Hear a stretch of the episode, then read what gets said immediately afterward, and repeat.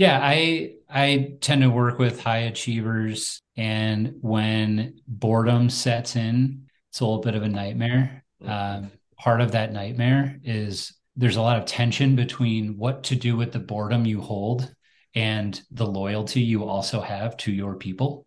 Yeah. And especially a servant leader uh, type of personality like yourself, Dave, is like,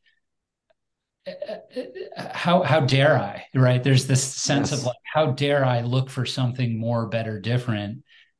And no, you are exactly the person who should be looking for something more better different if that is what fuels your fire because the the stagnant version of yourself is not doing anybody any favors actually and one thing i wrestled with was you know it, am i in a am i in a rut am i in a, a lull will i come out of this and i've had a few over the last 12 years on this last job but they were short-lived you know just in a funk and something good happened and i snapped out of it and i was good for another couple years i couldn't get out of this one uh, how do you wrestle with am I in a funk or do I need a change?